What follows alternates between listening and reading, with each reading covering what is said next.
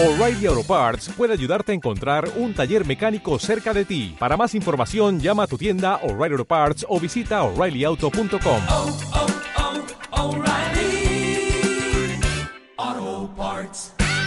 Testimonios. Un espacio para descubrir y afianzar la vocación a la que Dios nos ha llamado.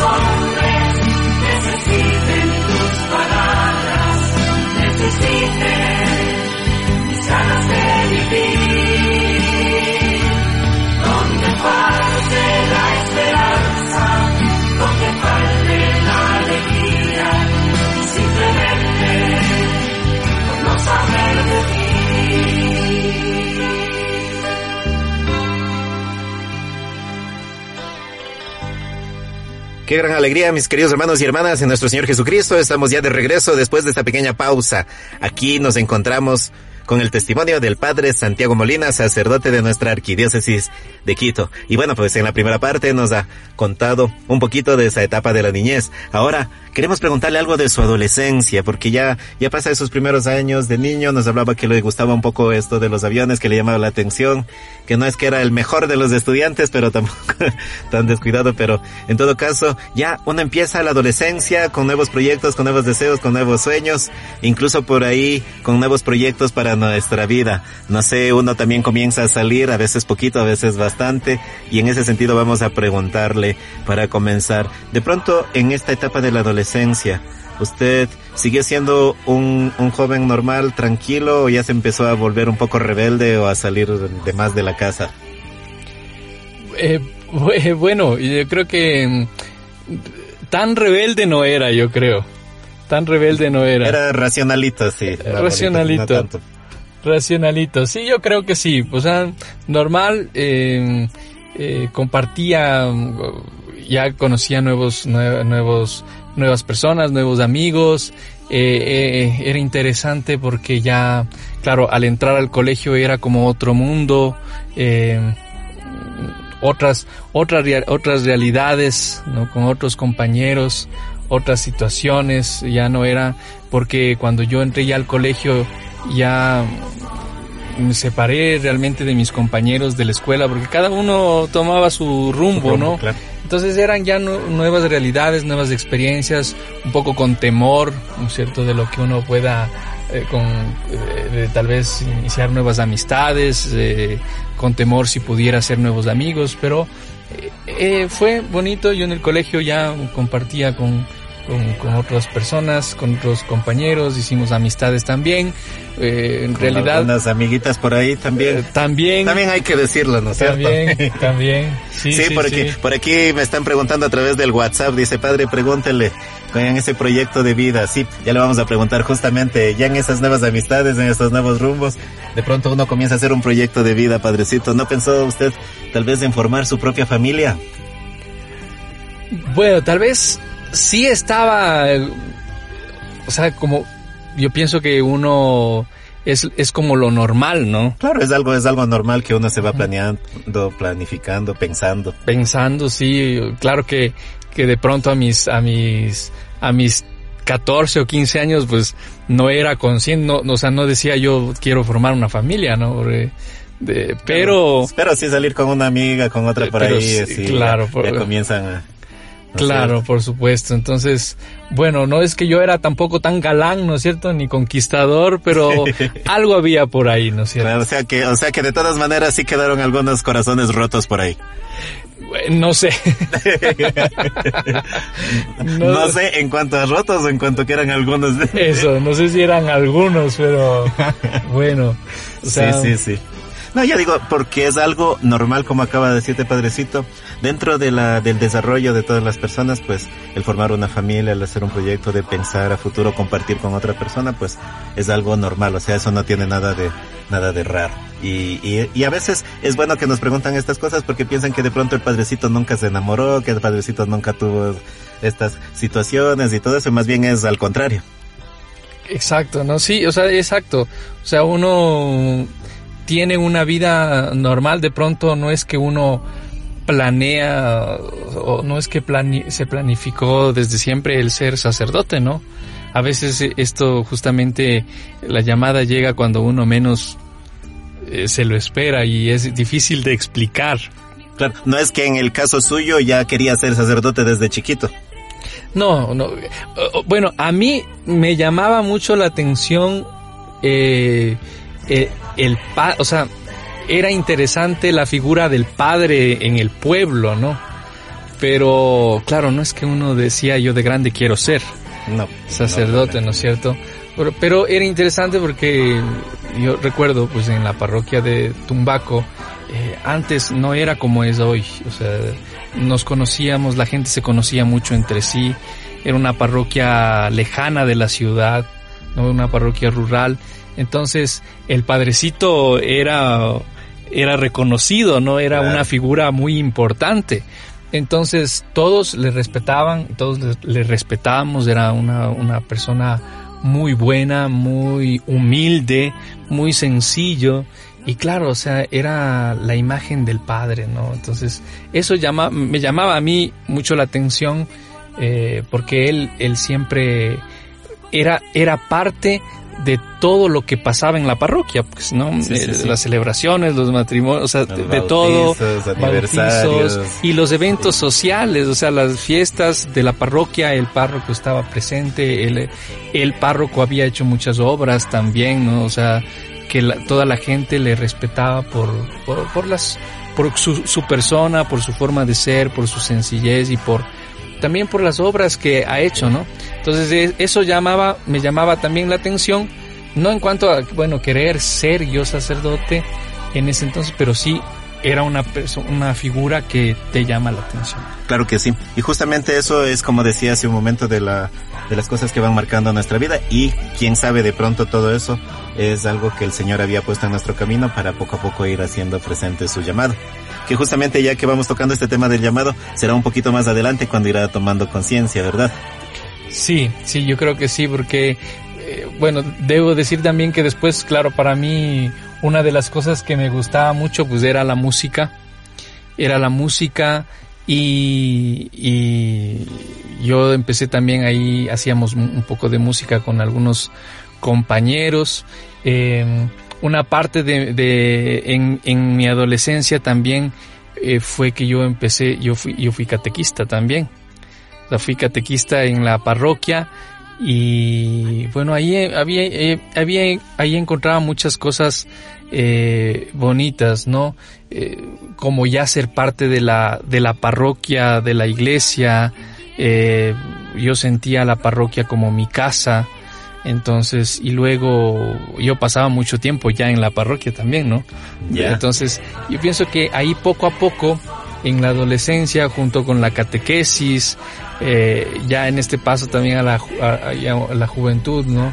Eh, la catequesis, la música, cantábamos en las misas, entonces yo sentía la parroquia como mi casa, ahí, ahí pasaba mucho tiempo, ¿no? En realidad. Y to- yo creo que todo eso fue eh, ya eh, enrumbándome en esta, en, en, en la, en la vocación, ¿no? Sacerdotal. Claro que sí, ya uno poco a poco, a veces sin darse cuenta, es el Señor el que nos va cautivando. Y entonces, ahí justamente vamos a preguntarle, ¿cuándo sería que empieza a tomar conciencia de que en verdad Dios le está llamando para algo más? Yo creo que to- tomé conciencia al terminar el colegio. Ya, terminando el colegio. terminando el colegio, ¿no? Porque en realidad fue ahí cuando yo un poco me cuestioné en el sentido de que qué voy a hacer después del colegio, ¿no es cierto? ¿Qué voy qué voy a hacer después de terminar el colegio? Si si voy a a seguir la, la carrera, la especialidad en la que yo eh, me iba a graduar en el colegio o, o, o empezar mi vida en el sacerdocio. Yo sí creo que yo creo que ahí en, en un momento, en ese momento yo sí ya me puse como como una opción la vida sacerdotal. Terminando el colegio ya comenzó a preguntarse. Terminando el colegio, sí. Ujú. Sí, entonces, pero eh, la de, claro, fue como una, o sea, fue como una opción, ¿no es cierto?, en la vida, pero nunca se hizo concreto porque yo luego ya empecé la, La o sea, universidad. la universidad. Ya. ¿Y en qué universidad Sí. estaba? Eh, bueno, yo estudié en la, en la, en la, uni- en la Politécnica Nacional. Estudiando. Estudiaba, eh, bueno, estudiaba ingeniería en electrónica y telecomunicaciones. Y eso que no era buen estudiante. Y eso que... bueno, ya poco a poco fui cambiando, ya fue, fui mejorando un poquito, ¿no es cierto? Sí, sí, sí. Pero sí, bueno, Pero ahí ahí- vino ya esa etapa, ya entró a la universidad y todo y comenzó a darse cuenta de que a lo mejor el Señor le llamaba para al- alguna otra cosita más. sí, sí, yo pienso que ya en el transcurso de, ya en el transcurso de los estudios universitarios, entonces fue donde, donde más, donde más eh, sentí ya el, La fuerza del llamado. la fuerza del llamado, ¿no? Sí, ¿y, qué, ¿Y qué le ayudó a darse cuenta de que Dios le está llamando? Ah, bueno, eso sí es muy interesante. Yo lo llevo siempre grabado porque, a ver, les decía que yo, nosotros con, unos amigos cantábamos en la misa, eh, animábamos las misas. Entonces, eh, hubo un- un- una temporada que con, con- con mis amigos íbamos a cantar en una parroquia donde el padre había estado mucho tiempo y, había un nuevo sacerdote, un sacerdote con pocos años de ser ordenado y entonces la parroquia eh, eh, le mandaron allá de párroco, ¿no? Entonces eh, la parroquia estaba, era una parroquia ya antigua y, y con poca poca concurrencia. Entonces nosotros fuimos a, a, a, a pedirle que si podíamos cantar en una de las misas y, y bueno, empezamos ahí a cantar y había poquísima gente, poquísima gente, ¿no? Entonces, claro, yo, eh, yo, yo tocaba la batería, ¿no? En las misas, eh, yo tocaba la batería, pero claro, cuando fuimos a cantar ahí, el padre nos dijo, ni se les ocurra tocar batería. Van a espantar a toda la gente. Sí, porque, porque decía, las poquitas personas que vienen a la misa con ese ruido se van a ir. Entonces dijo, no, ustedes toquen algo, solo guitarras y, y na- nada más, o sea, no, Nada de no, claro, nada de baterías ni cosas así, ¿no es cierto? Entonces, y, y- y- y él dijo, hasta que la gente les conozca y luego pues vamos viendo Poco a poco. poco claro. a poco que se puede hacer, ¿no es cierto?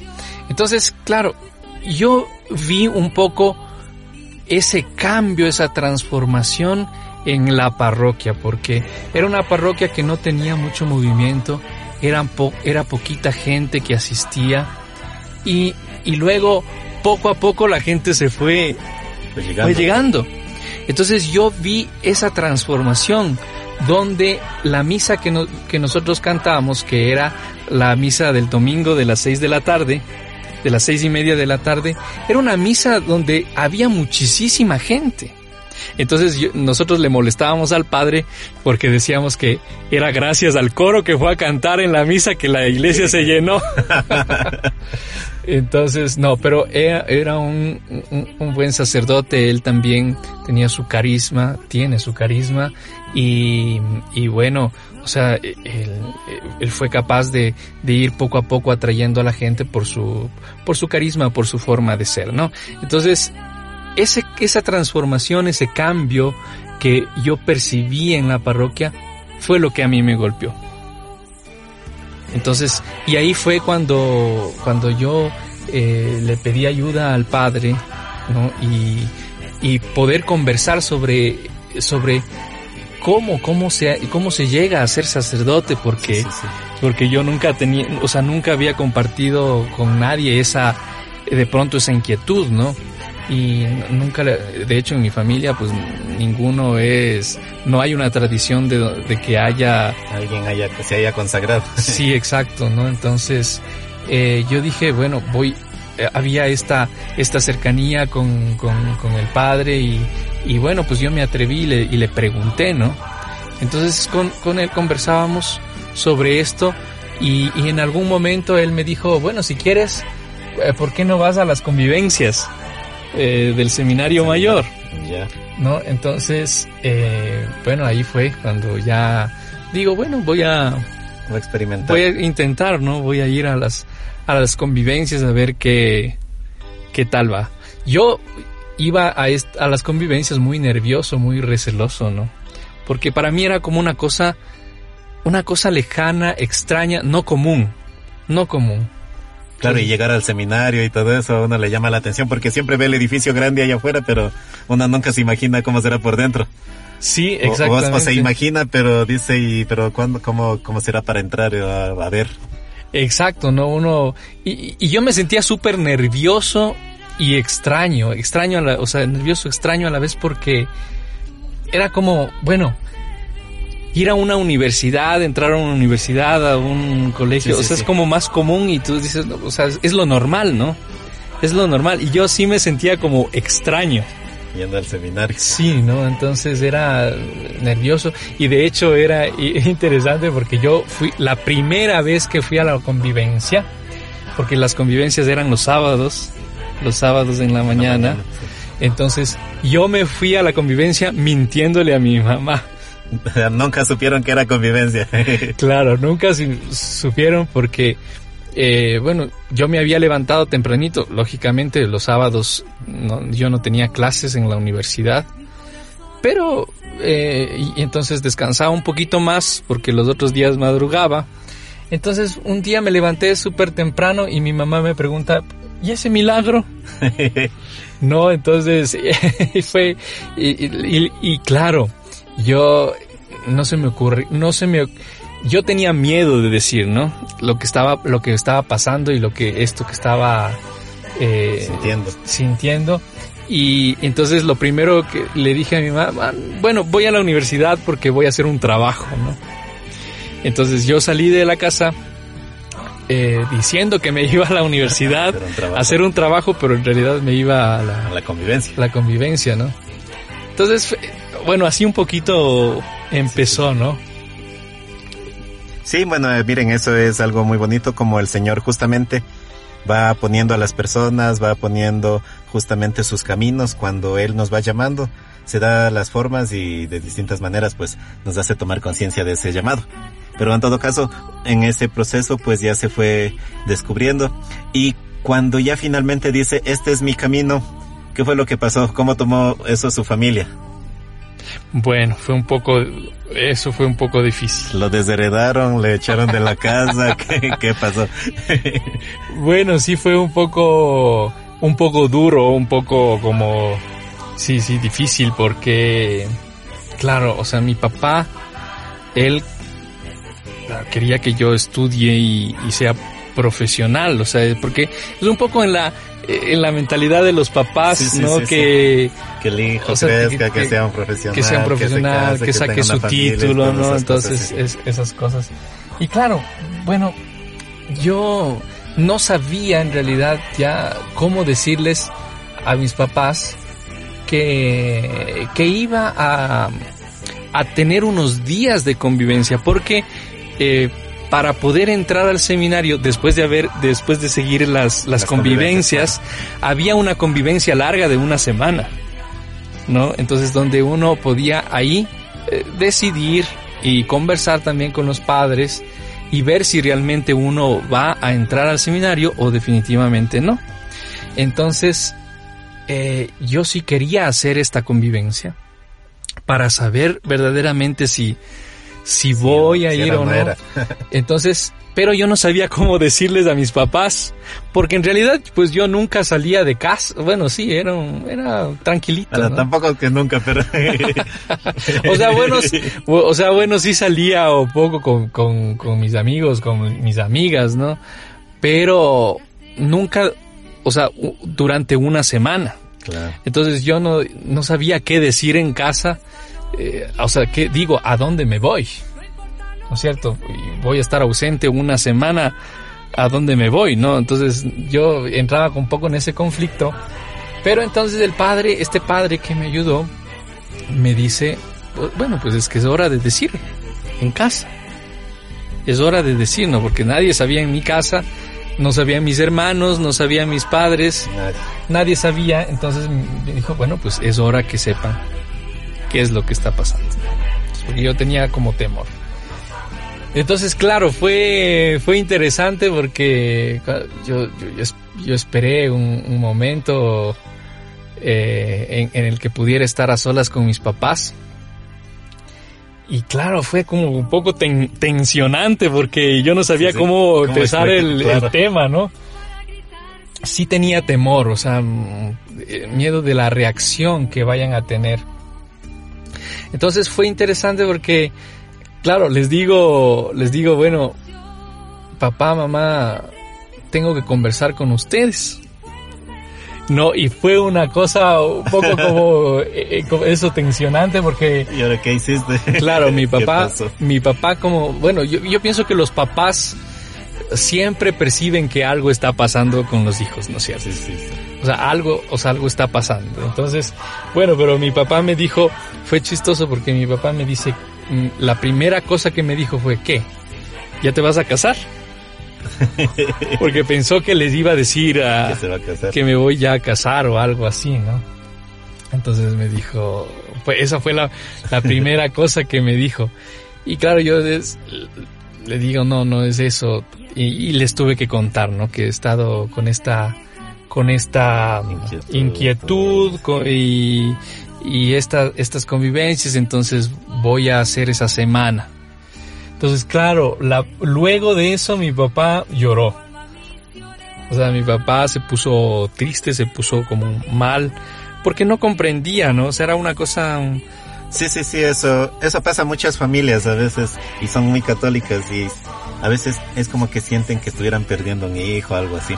Sí, exacto. Entonces, pero en cambio la reacción de mi mamá fue diferente porque mi mamá, yo creo que, o sea, mi mamá me apoyó, ¿no? Desde ese momento me dijo, o sea, sí, o sea, para ella no fue algo, o sea, no, no tuvo esa reacción como la de mi padre, pero es que O eso sea, te hace feliz. Sí, o sea, mi mamá me apoyó y dijo, sí, o sea, yo te apoyo, ¿no? En lo que tú decidas y eso fue bonito.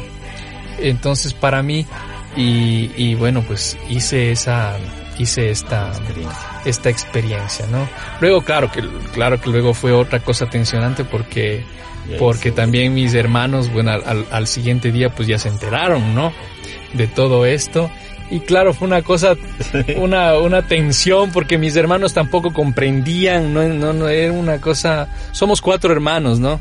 Somos tres varones, una mujer y, y bueno, también era difícil para ellos comprender, ¿no? Y exactamente, entonces era como, como si yo me, de, o sea, ya salía de casa, o sea, tenía que salir de casa y, y ya no me iban a volver a ver más. Era una cosa, como una sensación que ellos tenían de eso, ¿no? Sí, sí, sí, sí. Pero bueno, entonces, bueno, fui y yo les había dicho, ¿no? Que, bueno, es una semana que voy a, A ver si a ver que- si, o sea, no es que yo estoy diciendo que ya me voy, sino que eh, en esa semana yo voy a discernir si en realidad va, voy a entrar al seminario o no. Claro. Entonces, bueno, fue eso y bueno, pasó la semana y y, y- Y en verdad que y sí. en verdad que sí, ¿no? Y hasta y hasta ahora. Hasta el día de hoy. Sí, esas son las cosas muy bonitas como el Señor va poniendo en nuestro camino. Lástima que el tiempo es el que se pasa volando. Miren el bonito testimonio de Padre Santiago, a quien le agradecemos muchísimo. Pero eso nos da pauta para, para comprometerle a un segundo encuentro, quien nos cuente la siguiente, eh, etapa. La siguiente Porque hasta ahora no ha dicho la, eso, temporada 2. La temporada 2. Ahorita fue hasta este ingreso al seminario. Pero luego viene una aventura en el seminario y luego ya para ordenarse y este tiempo que ya está de sacerdote también. Tenemos todavía muchas preguntas para hacerles. Pero así un mensaje cortito para aquellos jóvenes señoritas que nos están escuchando por ahí y que de pronto se están planteando esta posibilidad de la vocación. ¿Qué les podría decir usted así? Algo pequeñito. Bueno, eh, yo primero agradecer por haberme invitado a este programa que me ha gustado mucho. Le agradezco a Dios y, le, y te agradezco a ti, Padre, por invitarme. Y decirles a todos los chicos, chicas que sienten el llamado de Dios, arriesguense. Arriesguense, a- hagan la prueba y verán qué bueno es el Señor. O sea, no tengan miedo, no tengan miedo. Eh, a veces uno teme que puede de- decir cómo pueden reaccionar, miedo a la, también al, al desprenderse de este cariño de la familia o de la, o de las personas que están a nuestro alrededor, pero no, hay que arriesgarse y solamente ahí uno puede descubrir si verdaderamente el Señor le llama o no. Así es. Y para los papás, también que no, igualmente no tengan miedo. Y los papás, sí, no tengan miedo, apoyen a sus hijos. Si es esta el, el, el proyecto de, de vida de los de sus hijos, apóyenlos porque no los pierden, al contrario, los ganan mucho más. Sea, Un hijo sacerdote, un hijo religioso, una hija religiosa, no es un hijo perdido, al contrario, es el que más cerca está. Así, miren, ya saben, entonces a todos aquellos papás, aquellos que nos escuchan, entonces no, no tengan miedo, apoyen a sus hijos y como dice Padre Santiago, pues ahí que el Señor vaya haciendo su obra, ¿no es cierto? Así que le agradecemos infinitamente, Padrecito, muchísimas gracias por este testimonio y esperamos, como decía, tenerte presente nuevamente en una próxima oportunidad. Así que al finalizar también agradecemos a todos que nos acompañan. Hay distintos que nos han escrito desde varios lugares. Nos piden saludos desde La Bramadora, en Puerto Viejo, nos escuchan en Puyo. En Seminario Mayor San José también les agradecemos por la sintonía y a tantas familias que nos acompañan. Un abrazo grande para todos. Así que simplemente pedirte que por favor, Padrecito, nos des la bendición para así poder terminar el encuentro del día de hoy. Gracias, que Dios les bendiga a cada uno de ustedes, mis mejores deseos para sus familias, que el Señor esté siempre presente y les esté acompañando en cada momento. El Señor esté con ustedes. Y con tu espíritu. La bendición de Dios Todopoderoso, Padre, Hijo y Espíritu Santo esté siempre con ustedes y les acompañe. Amén. Así que muchas gracias mis queridos hermanos y nos vemos en la próxima semana en un nuevo encuentro en su programa Testimonios. Hasta la próxima.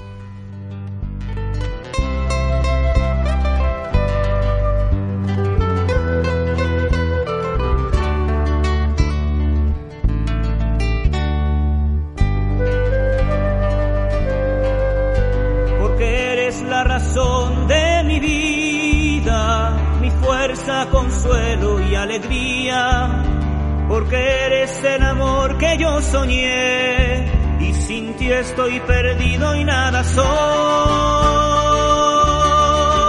Aquí estoy, Señor, toma mi vida, sacerdote para siempre quiero ser.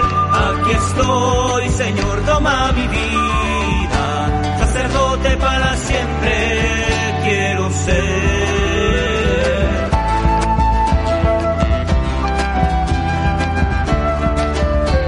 Postrarme en tu presencia estoy temblando, consciente de mi nada y pequeñez, y al levantarme con tu espíritu divino, tu siervo consagrado yo seré. Mi vida como santo relicario, tu presencia a los hombres llevará, y en mis manos tus manos los corazón los amará. Aquí estoy, Señor, toma mi vida, sacerdote para siempre quiero ser. Aquí estoy,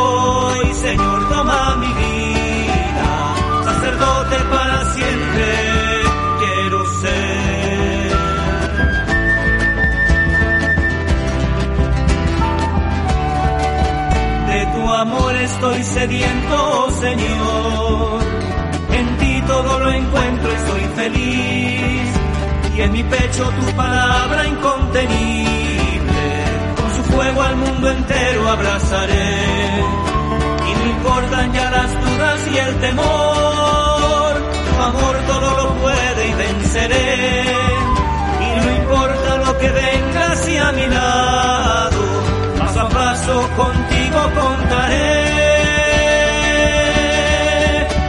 estoy, Señor, toma mi vida. Sacerdote para siempre quiero ser. Aquí estoy, Señor, toma mi vida. Sacerdote para siempre quiero ser.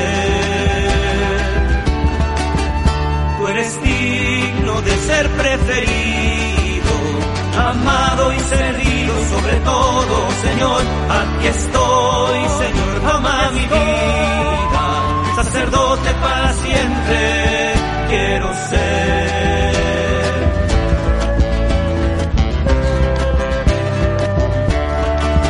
Aquí estoy, Señor, toma mi vida. Sacerdote para siempre quiero ser. Aquí estoy, Señor, toma mi vida. Sacerdote para siempre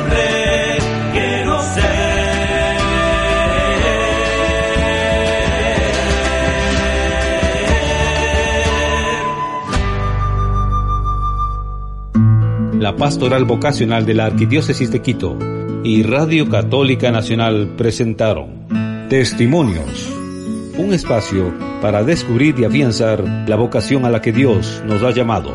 Les esperamos en otra oportunidad. Dios los bendiga.